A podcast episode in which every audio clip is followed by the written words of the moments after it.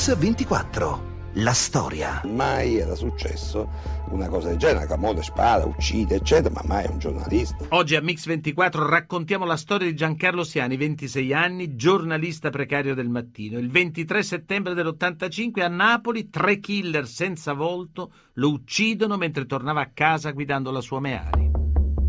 Un ragazzo mite e simpatico a tutti che sperava in un'assunzione nel quotidiano di Napoli e che aveva il giornalismo nel sangue, in un territorio, la Campania, che negli anni Ottanta era dominata dalla Camorra e proprio in quegli anni consolida i suoi rapporti con la politica attraverso il sistema degli appalti pubblici. Siani ha 20 anni e le idee chiare, come ha ricostruito Marco Risi nel suo film del 2009 Fort Apache. Le notizie, i scoop sono una rottura di cazzo mm. e fanno male fanno male assai. Io voglio fare il giornalista. E eh, lo sapevo che mi dicevi questo. e magari vuoi fare pure il giornalista giornalista, no? Mm? No, perché anche qua ci stanno due categorie. Ci stanno i giornalisti giornalisti e i giornalisti impiegati. Siani comincia giovanissimo, a Napoli, a Castellammare, scarpinando tra i meandri di Torre Annunziata, ha frugato tra i fatti di cronaca e indagato sulla Camorra. Eppure Eppure il suo omicidio è un rebus, un giallo apparentemente senza spiegazioni, come raccontano ai nostri microfoni i suoi amici e colleghi Francesco Romanetti e Daniela Limoncelli. Nel clima eh, comprensibile di, di, quella sera cominciamo a, farci, a fare delle ipotesi fra di noi. E non avevi chiaro neanche il motivo fino in fondo in quel momento. Giancarlo era stato, lavorava da tre mesi alla cronaca di Napoli, ma il, la maggior parte del suo lavoro, anche negli, negli anni precedenti, lo aveva svolto a Torre Annunziata. Una città dove la camorra era ovunque. Aveva raccontato la realtà sociale difficile di Torre Annunziata, aveva raccontato la camorra di Torre Annunziata. Tutti sapevamo che era stata la camorra perché la che cos'altro poteva essere a Napoli in quel momento, in quel periodo? La Camorra. Aveva raccontato dei clan camorristici, del clan di Valentino Gionta. Ma la Camorra non aveva mai ucciso un giornalista. Una doccia fredda, un omicidio senza precedenti che per molto tempo rimane senza mandanti, un delitto strano, singolare, a cominciare dall'arma usata per l'omicidio finché a sbloccare le indagini non arriva la conferma di Fernando Cataldo, un pentito del clan di Valentino Gionta che avrebbe dovuto uccidere Giancarlo Siani. Giancarlo Siani è stato organizzato l'omicidio, non una calibra 9, attenzione, perché guarda, la calibra 9 è per i mafiosi, insomma, è una cosa importante ammazzare uno con la calibra 9, no? fai capire che tu sei potente anche come Amo, come Kalashnikov e tutto questo. Giancarlo Siani è stato organizzato con una 765. È una persona comune, per non far capire, e lo dice, vabbè, che stanno ammazzate per la macchina.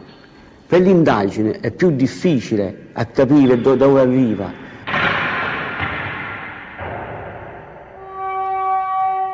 La magistratura cioè non capiva niente, dice questo può essere anche una cosa di donna, si diceva una cosa di donna, qualche marito geloso, perché è una persona comune 765, non un agguato con la moto oppure un agguato, sa, una macchina che si ferma subito, no, un agguato pulito. Cioè tu io aspetto a te un'ora, due ore sotto casa sua, grazie di Dio, cioè tu vieni, ti ammazzi e me ne vai. Una pistola calibro 7,65, non quella usata abitualmente per i delitti di Camorra, è una serie di piste tutte sbagliate. Per ben nove anni e per una ragione o per l'altra le indagini sulla morte di Siani non portano a nulla. E allora per cercare di capirne di più su questo omicidio bisogna andare nella torre annunziata di quegli anni. Città violenta, centro del traffico di droga, serbatoio di killer per la Camorra. A capo della compagnia dei carabinieri di Torre Annunziata c'è Gabriele Sensales, oggi generale di brigata della riserva. Ricordo l'episodio emblematico a Torre Annunziata fu proprio l'arresto di, di Cagliazzo, cognato di Giotto Valentino fu arrestato in un lido balneare di Torre Annunziata. Lui si era recato al mare e non solo aveva la sua dose di cocaina, ma aveva anche un mitra in una borsa, quindi lui andava a prendere il sole in spiaggia con un mitra eh, nella borsa insieme a costume da bagno. Giancarlo fa sul serio, parla con la gente, raccoglie informazioni e si attacca a Sensales e ai suoi uomini. Vuole essere un giornalista giornalista, un cronista vero. È il 1979, la Camorra scatena una guerra senza precedenti. A dettar legge per strada sono le pistole, i Kalashnikov, i fucili a canne mozze. Dal 79 all'84, cioè in soli 5 anni, i morti sono 769, una mattanza a fronteggiarsi due veri e propri eserciti, la nuova camorra organizzata, la formazione storica di Raffaele Cutolo e la nuova famiglia, un cartello di clan guidato dalla famiglia Nuvoletta, sempre più potente grazie alla loro affiliazione alla mafia siciliana.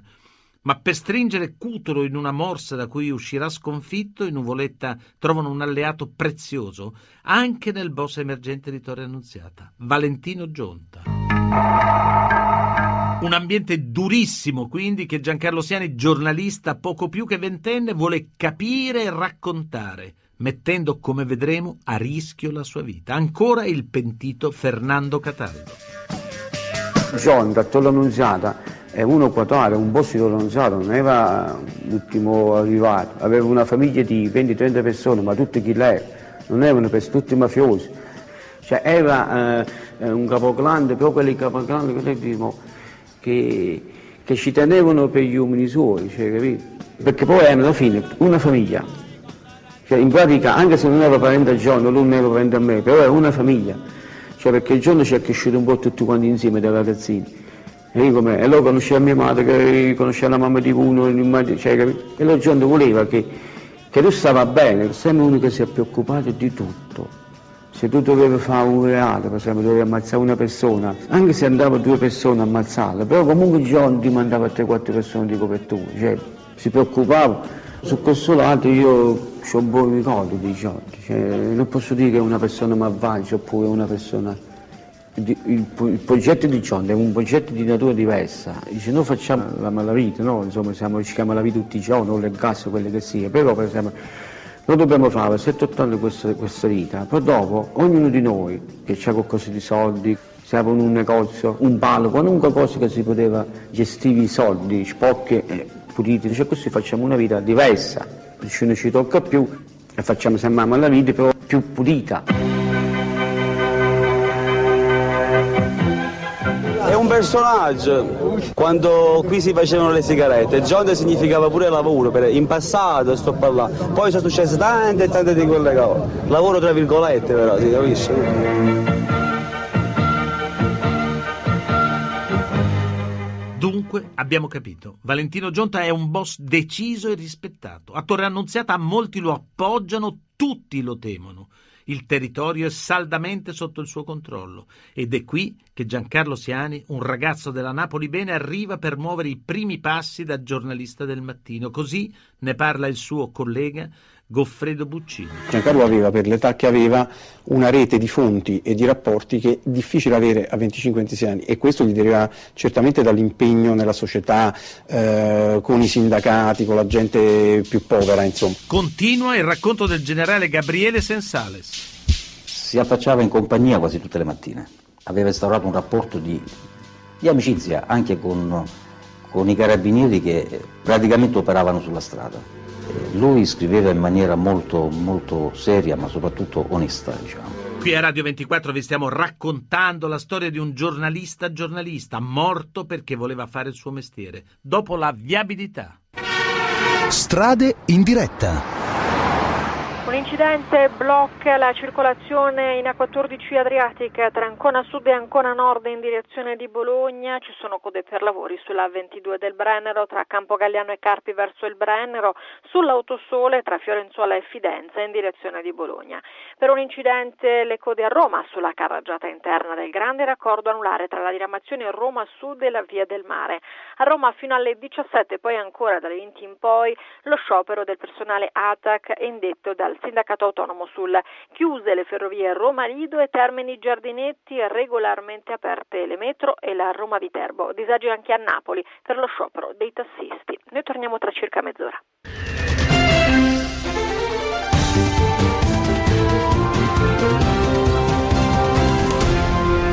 Mix 24. La storia. A Mix24 continuiamo con la storia di Giancarlo Siani, un giornalista coraggioso in terra di Camorra. Ma che uomo era Stiani? Era un giornalista appassionato e rigoroso, era impegnato nel sociale, attento alla politica, un ragazzo con tanta voglia di vivere e divertirsi. Si capisce anche bene dalle lettere che scrive alla sua ragazza.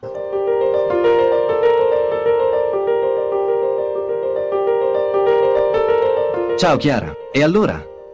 Che ne dici degli occhiali nuovi? Oggi ho approfittato della convalescenza per scriverti e mandarti la foto. Questa spalla mi fa un po' male, i punti mi tirano. Stamattina mi dà un fastidio, porco cazzo. Vedi di fare bene l'esame, se no ti sputo in un ecchio. Stai vedendo quelli della notte? È troppo simpatico. Come ti dicevo al telefono, vorrei fare un weekend lungo, fine giugno, forse a Ventotene. Se poi tu vieni a luglio, possiamo andare a Nerano, spaghetti con gli zucchini, o a Recomone, spaghetti coi carciofi. Siani comunque voleva fare il giornalista più di un'altra cosa. Non aveva raccomandazioni, era disposto a qualsiasi sacrificio. Aveva cominciato collaborando con la rivista Osservatorio sulla Camorra e con il lavoro nel Sud, giornale sindacale di denuncia, dove si facevano molti sacrifici, spesso si lavorava in nero e al massimo c'era il rimborso spese. E il suo sogno era arrivare al mattino di Napoli. Stiani è sulla pista giusta e ormai inserito nel tessuto sociale di Torre Annunziata, ha i suoi contatti e lavora a stretto giro con le forze dell'ordine, ma soprattutto ha capito qual è il cuore degli affari del capoclan di Torre Annunziata, Valentino Gionta. È il mercato del pesce e lo scrive. Tra i soci delle due cooperative che lavorano al mercato del pesce spicca un nome inquietante, Gemma Donnarumma, moglie di Valentino Gionta. È il modo pulito per intascare il ricavato delle attività del mercato. Ma Gionta non ricicla il denaro solo con il pesce. Ancora il pentito Ferdinando Cataldo. C'è Galesiano, c'era degli articoli sulla famiglia di, di, di Valentino Gionta, su, sulla moglie. Valentino Gionta certamente si è arrabbiato quando si è messo nel commercio con il negozio di film peggiali, insomma, con i vestiti. Anche quella dei negozi di vestiti era una delle coperture per riciclare il denaro sporco. Giancarlo va giù pesante coi suoi articoli, mette alle strette a suon di parole Valentino Gionta e lo espone. In qualche modo Siani provoca la camorra con la determinazione e la continuità dei suoi articoli, poi, poi alza il tiro, come conferma il generale Sensales. Giancarlo nell'ultimo periodo di permanenza sua a Torre Annunziata mi accennò anche che stava facendo un, un accertamento nei vari seggi dove vi erano state le votazioni eh, amministrative a Torre Annunziata per fare un po' la mappatura dei personaggi che erano stati votati. Gli feci capire che non era il caso di fare questo tipo di accertamenti proprio per evitare di incorrere in guai giudiziari, ecco. anche perché ci aveva visto bene, le stesse indagini le stavo facendo pure io come, come compagnia di Torre Annunziata, come compagnia dei carabinieri. Ed era così vero che Gionta Capoclan di Torre Annunziata iniziava veramente a non poterne più degli articoli quasi quotidiani di Siani. Se tu parli tutti i giorni di me su queste cose, che io faccio queste attività, comunque la polizia poi è costretta a chiudere un negozio, perché sono mafioso, come faccio a tenere il negozio? Quello è il concetto, però lui voleva fare una cosa pulita, perché John è un tipo che piace il dialogo, non gli piaceva subito no ammazziamo questa persona, cioè è un po' difficile. Una volta che diceva ammazziamo qualcuno si ammazzava, però prima di arrivare a ammazzare, cioè lui ci ragionava solo. A questo punto l'intuizione di Siani è che dietro Gionta ci siano intrecci tra la camorra con il riciclaggio e i politici, cioè un intreccio politico, affaristico, anche con l'amministrazione pubblica. Il boss, insomma, può contare su appoggi molto, molto importanti. Lo conferma il generale Sensale. Giancarlo Siani aveva capito questa triangolazione tra camorra politica e, c'è da dire, con un'autorità giudiziaria locale che rispondeva un po' a rilento a quelle che erano le esigenze di interventi operativi. Una magistratura timida e politici collusi, ma anche a un cronista attento come Siani sfugge la complessità della situazione. L'ascesa di Gionta inizia infatti a dare fastidio anche ai suoi stessi alleati della nuova famiglia. A un certo punto i suoi alleati, i Nuvoletta e Bardellino, non ci stanno più. Quel boss che sgomita va ridimensionato, merita una lezione e la lezione è durissima. È il 26 agosto del 1984. Massacro senza precedenti avvenuto in questa strada di Torre Annunziata, via Castello. In pieno giorno 15 uomini armati arrivano sotto casa di Valentino Gionta. A pochi passi si sta festeggiando una prima comunione. Sparano all'impazzata con mitra, pistole e fucili a canne mozze. Otto persone uccise, 12 feriti, è il bilancio di questa spedizione di morte. Lo scopo è sancire il predominio nei traffici della zona, contesi fra i due clan che militavano sotto la medesima etichetta della nuova famiglia, sullo sfondo, il mercato della droga. Il messaggio è arrivato subito comunque, si sapeva subito dove venivano, anche perché un mio ex amico aveva la pistola addosso, ha risposto a fuoco, rispondendo a fuoco ha sparato a un killer, si sapeva il killer chi era perché l'hanno portato a un ospedale. Il giorno dopo si era tutti quanti nel rione dicendo ragazzi, questa è una guerra lunga e pericolosa, siamo chiusi dentro, scendiamo solo per colpire. Da oggi in poi possiamo essere ammazzati tutti i momenti e noi possiamo ammazzare tutti i momenti. Da quel momento ci abbiamo chiuso, scendevamo solo per uccidere uccidiamo e andiamo a casa. Per rispondere abbiamo fatto atti morti per distruggere queste persone. Fra virgolette ci abbiamo rimboccato le maniche, capito? Anche malavitosa, cioè, una cosa schifosa, però comunque l'abbiamo fatta. Ma nella guerra di Torre Annunziata non c'è solo la punizione per le ambizioni e le mire espansionistiche di Gionta e del suo clan. Sullo sfondo, infatti, c'è un altro importante, importantissimo bottino da spartirsi. Sono le centinaia di miliardi destinate alla ricostruzione del dopo terremoto terremoto del 1980 in Irpinia. Come Siani deduceva dalle delibere soprattutto del comune di Torre Annunziata. Nel frattempo Giancarlo Siani centra un obiettivo per lui importantissimo. Il quotidiano Il Mattino gli offre un contratto di sostituzione estiva, sede di lavoro Napoli. Siani, giovane, idealista, un battitore libero, si scontra con la realtà di un grande giornale di proprietà della democrazia cristiana. Agli occhi del giovane cronista è come un ministero pieno di condizionamenti politici. Francesco Pinto, direttore dell'Osservatorio della Camorra, racconta così uno dei suoi sfoghi citava la differenza eh, del lavoro duro ma pieno di soddisfazione da noi e quello che faceva lì dove appena cercava di fare qualcosa in più gli veniva detto stai, cerca di stare tranquillo, insomma cerca di non dare fastidio. Il 9 giugno del 1985 una svolta clamorosa. I carabinieri arrestano Valentino Gionta che si nascondeva nella tenuta dei suoi alleati Nuvoletta. E il quotidiano Il Mattino affida la cronaca dell'arresto proprio a Giancarlo Siani ma ancora una volta Siani dimostra di sapere troppe cose e quell'articolo gli sarà fatale. Sul mattino del 10 giugno 1985 Siani scrive Dopo la strage del 26 agosto dell'anno scorso, Valentino Gionta è un personaggio scomodo anche per gli stessi alleati. La sua cattura potrebbe essere il prezzo pagato dagli stessi Nuvoletta per mettere fine alla guerra con l'altro clan di nuova famiglia, i Bardellino. Un accordo tra Bardellino e Nuvoletta avrebbe avuto come prezzo da pagare proprio l'eliminazione del boss di Torre Annunziata e una nuova distribuzione dei grossi interessi economici dell'area vesuviana.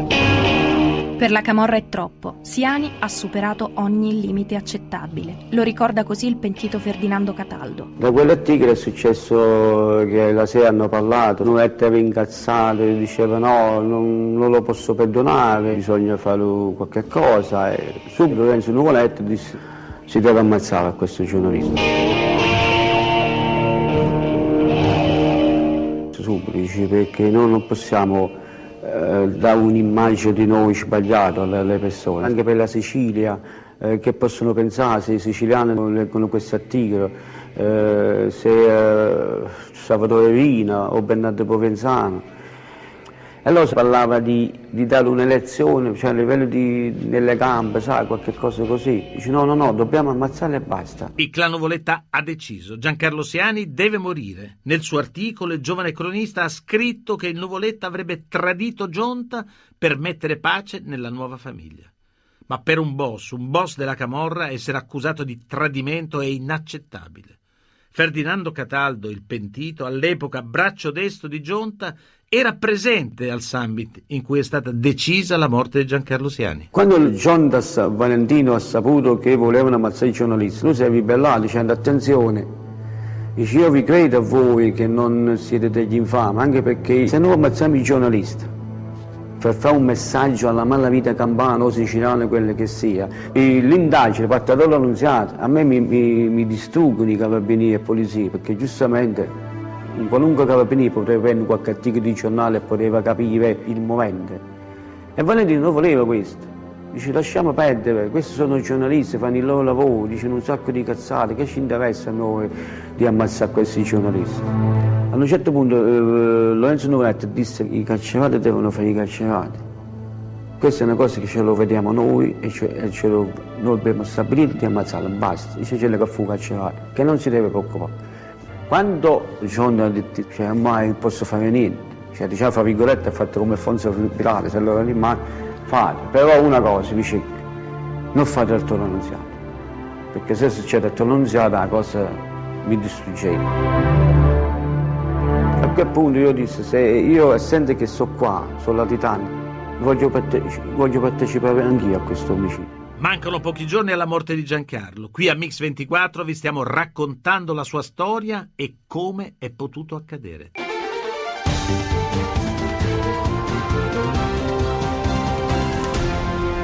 Mix 24. La storia.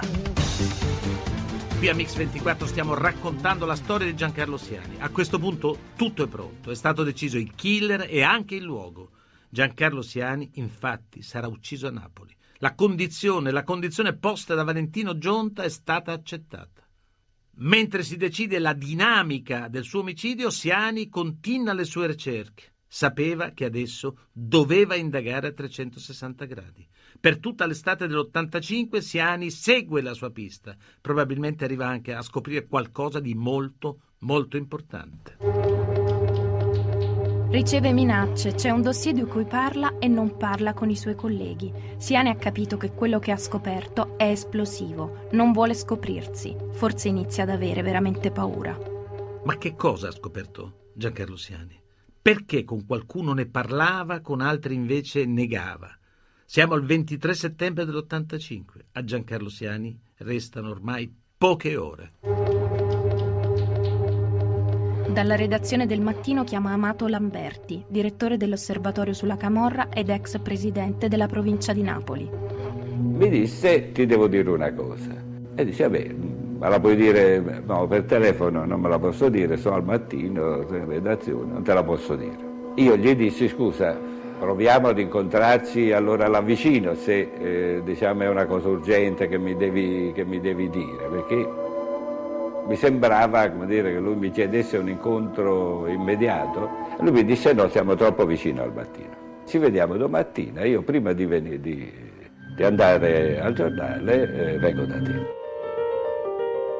Nessuno saprà mai cosa voleva confidare Siani perché il piano dei Nuvoletta per ucciderlo è definito. Un camorrista di Torre Annunziata che Siani conosceva di vista avrebbe aspettato il giovane giornalista di fronte alla redazione del mattino. L'uomo l'avrebbe salutato e lo avrebbe abbracciato. Un calore inconsueto e ingiustificato. Scopo di quell'incontro in realtà sarebbe stato indicare ai killer la loro vittima. L'unico che potevo conoscerlo venne sotto al mattino con una scusa si trovava a Napoli per fatti suoi a me che è uscito Siani dal Giancarlo dal mattino lui è andato ciao Giancarlo come sta? L'abbracciato andiamo a prendere un caffè. Intanto da lontano hanno visto chi era Giancarlo i killer e l'hanno riconosciuto cioè beh lui. Siani è preoccupato. Secondo qualche testimone avrebbe perfino chiesto aiuto a una guardia giurata e a un poliziotto, senza però ottenere protezione, ma questa circostanza non verrà mai chiarita del tutto. Siamo alla fine, manca poco all'omicidio, sono quasi le nove di sera intanto la città ha la febbre per il concerto di Vasco Rossi.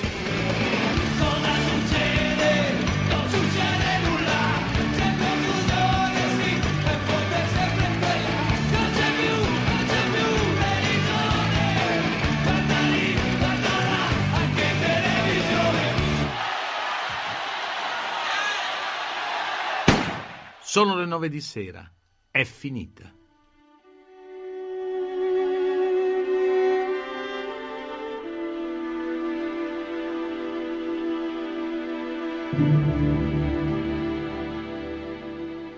Al telefono abbiamo Paolo Siani, il fratello di Giancarlo. Ciao Paolo. Ciao, buongiorno, buongiorno a Senti, tutti. 28 anni fa è morto Giancarlo. Tu eri il fratello più grande. Dov'eri? Io ero, ero- stavo per orientare a casa, tornai a casa con la mia auto pochi minuti dopo e ero credo la quarta o quinta macchina dopo la polizia che era ferma nel, nel viale di casa. E quindi hai capito subito che era capitato qualcosa. Eh. Ma c'era qualche segnale? Ve l'aspettavate in casa qualcosa di, del genere? Assolutamente no, nessun segnale, nessuna preoccupazione. Quindi lui vi riparava, vi teneva in fondo nascosta la sua paura, perché noi abbiamo raccontato, in fondo segnali di paura ce n'erano. Lui teneva nascosta la sua paura, ma era una paura, cre- noi crediamo, era tuttora Sì. una paura molto controllata, non era una paura, non si aspettava, ecco, Ecco. forse neanche lui una cosa del genere. Certo. Senti, comunque voi avete aspettato 18 anni per vedere in carcere mandanti e killer. Ma come avete come siete sopravvissuti a questo limbo? Siamo sopravvissuti appunto, noi abbiamo passato, abbiamo trascorso i primi dieci anni dopo Giancarlo veramente situazione di abbandono, una situazione di, di isolamento difficile perché dopo i primi mesi di eh, grande attenzione Naturalmente si è scemata è l'attenzione. scemata del tutto, inchieste che andavano in tutt'altre direzioni fino alla- a dimenticare tutto. Ma tu lo consideri altre direzioni perché c'erano depistaggi oppure proprio c'era incuria o incapacità di fare le indagini?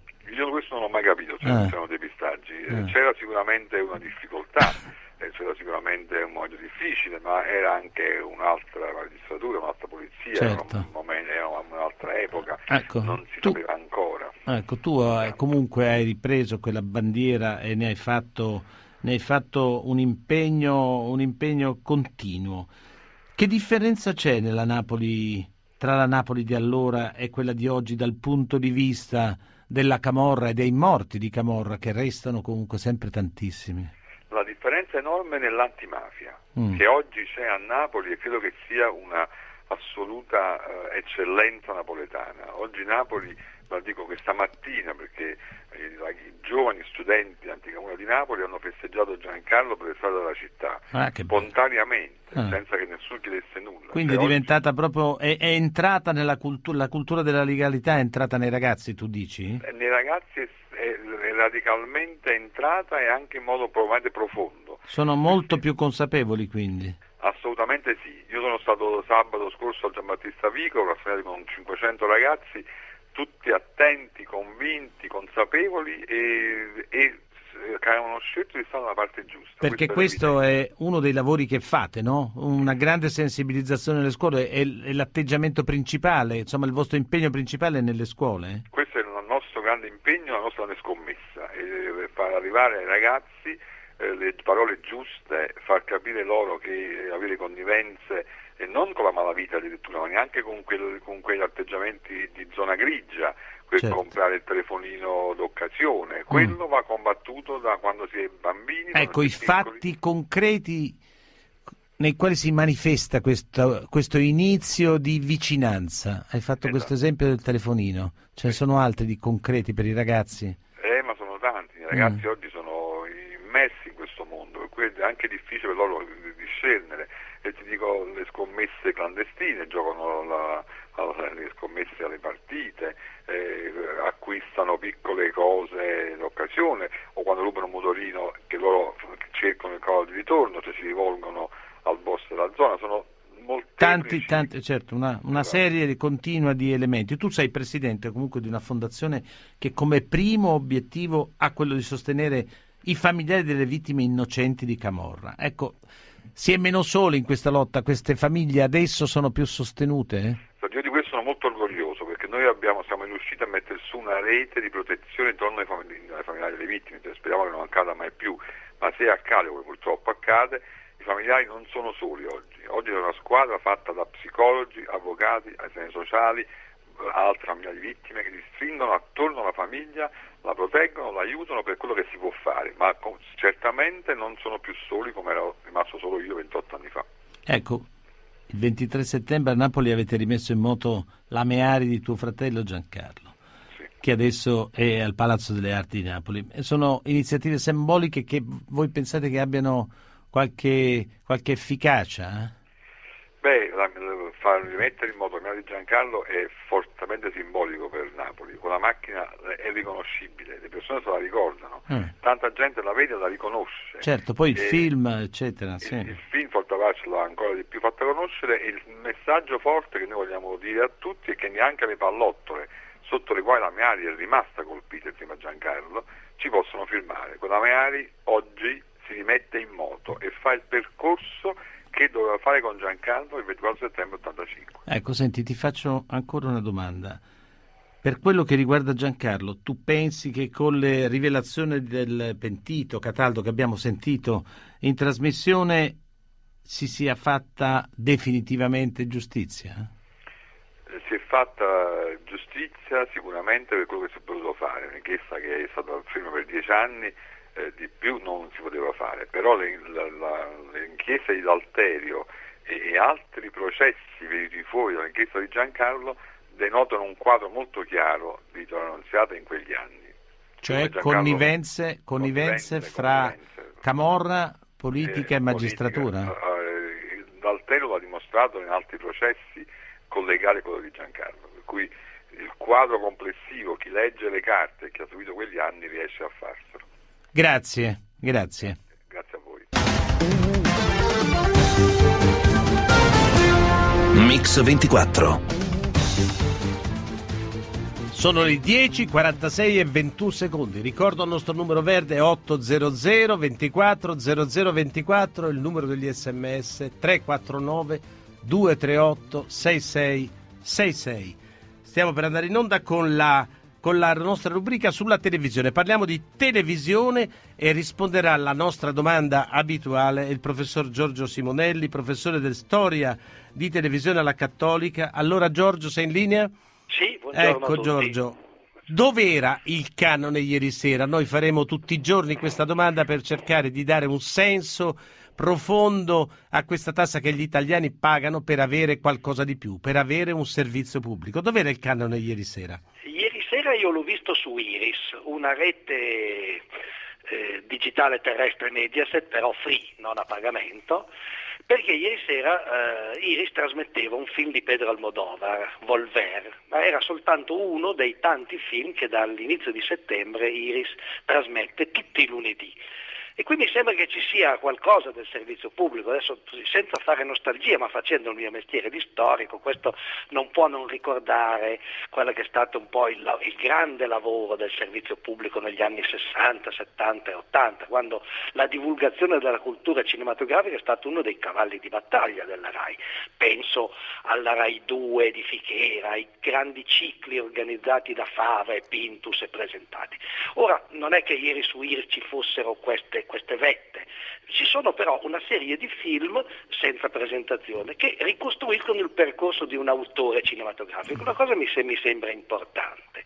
Tanto c'era questo appuntamento del lunedì, eh, il famoso lunedì film di, di Rai, forse tu, tu, lo conosci bene. Certo, naturalmente. Bene. naturalmente. Nacque, il, ecco. il tuo mixer nacque proprio come alternativa al, al grandi, eh, alle grandi serate. Esatto, il 15 aprile dell'80, sì. Eh, però, cioè, c'è, questa, c'è, un po' questa atmosfera no? di usare il film in prima serata. Tra l'altro ho visto che è tornato un po' il film in prima serata. Rai 1 ha fatto Abemus Papam, Rai 3 ha fatto nell'estate una serie di film italiani. Ecco, scusami, io ti vorrei solo interrompere su un punto.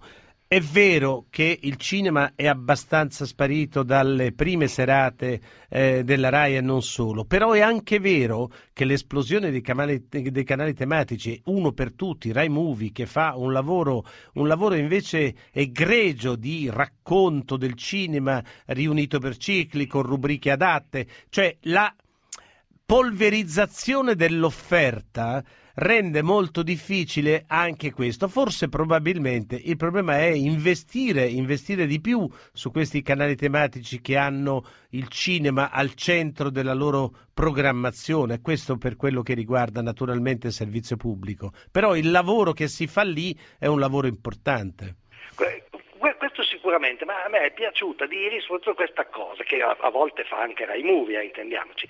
L, l, il film di uno stesso autore, proprio come si Sì, sì, i faceva- grandi cicli, i grandi I grandi cicli d'autore. grandi- tutto- perché così il, il film non è un tappabuchi, non è un richiamo di audience, ma è una tappa che ogni settimana un Di un percorso di divulgazione di culturale. e di un percorso, la ricostruzione di un percorso di un autore, che insomma Certo. è una bella cosa, no? che ci sia un po' di autorialità anche nella televisione. Perfetto, ti ringrazio molto, ci rivedremo domani Giorgio. Intanto io al telefono eh, qualcuno che invece del, eh, del prestigio da dare alla RAI attraverso Rai Cinema che era coproduttore, eh, l'ha dato Gianfranco Rosi, 49 anni, italo-americano, nato ad Asmara in Eritrea, il primo documentarista della storia che vince il Leone d'Oro a Venezia. Ecco, buongiorno Rosi. Buongiorno. Ecco. I- Ma Italo-americano è un po' troppo. è troppo? Diciamo, Basta Italo?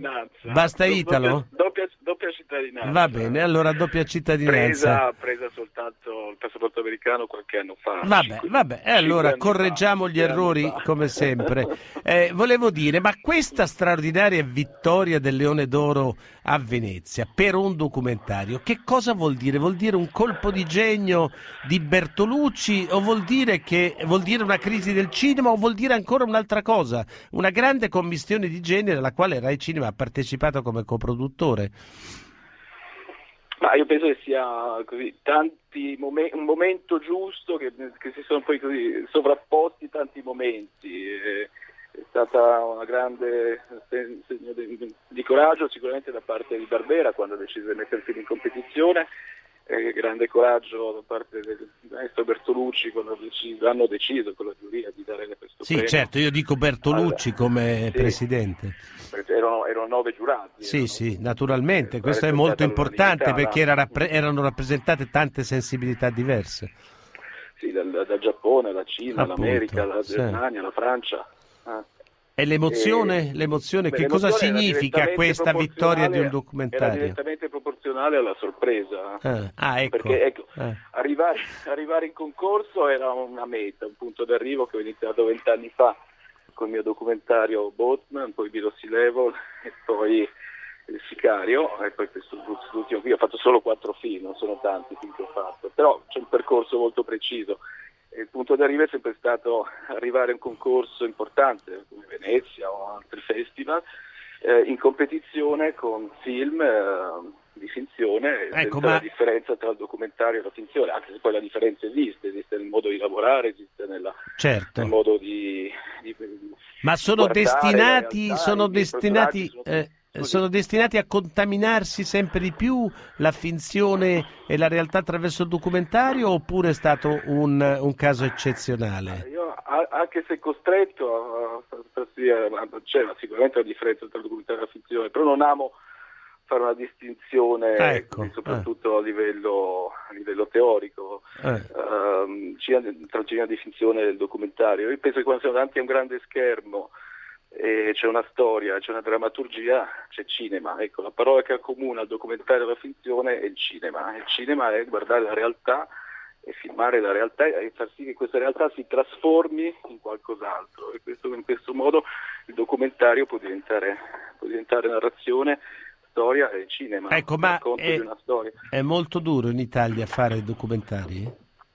Ma io penso, sono sicurissimo. Cioè, se ne fatti solo quattro, solo quattro in tanti anni. Solo quattro, in tanti anni, solo quattro in tanti anni vuol dire che non è facilissimo. Ma questo è un po' il mio modo di lavorare, Ah, ho ecco. bisogno di tempo, ho bisogno di avvicinarmi alle storie, ai personaggi, ho bisogno di incontrare dei personaggi, ho bisogno di innamorarmi di una storia dei personaggi, quindi per me è quasi un, un modo di vita fare il documentario, io non so quando inizio un film e non so quando, quando lo finisco, questa volta è stato diverso perché avevo una produzione per la prima volta alle spalle e quindi avendo una produzione c'è anche un, Un'esigenza, un'esigenza. c'è un'esigenza, c'è un fine, no? Dice adesso finito. Eh, probabilmente da solo sarei andato avanti altri due anni. Allora, per fortuna che c'era una produzione, fortuna che c'era diciamo. una produzione che mette un limite. ecco, ma eh, la domanda era E secondo, secondo, lei si sta muovendo qualcosa nel mondo del documentario che è sempre stato un problema in giro per il mondo? I documentari hanno degli spazi anche dei palinsesti di grandissimo prestigio sì, prime serate e invece in Italia la cosa è molto molto difficile. Se si esclude il lavoro meritorio fatto da Piero Angela con i documentari scientifici ma è, um, usati in modo, in modo com- complessivo anche un racconto fatto anche anche di servizi, non solo di documentari? Beh, io penso ci sono grandissimi registi di talento che fanno documentario da, e che poi sono passati anche alla finzione, da certo. Andrea Segre, Rossetto, Uh, Pietro Marcello sta lavorando adesso in un documentario. Quindi... No, ma dicevo in Italia, eh, sente che si muove qualcosa? Io, secondo me sta muovendo qualcosa, siamo costretti anche a vedere che il pubblico forse ha anche la necessità di vedere delle storie raccontate in un altro modo. Il fatto eh. che il film sia uh, primo o secondo in classifica in Italia nella, è importante, coppie è molto è importante. importante. Io ho fatto adesso un giro. Uh, Stiamo in chiusura, siamo in chiusura. Sì, ho visto l'entusiasmo della gente quando usciva dal cinema. Quindi... Grazie. Grazie tanto e tanti auguri per il prossimo lavoro. Noi ci vediamo domani alle 9 con Mix 24. Grazie, arrivederci e buon proseguimento.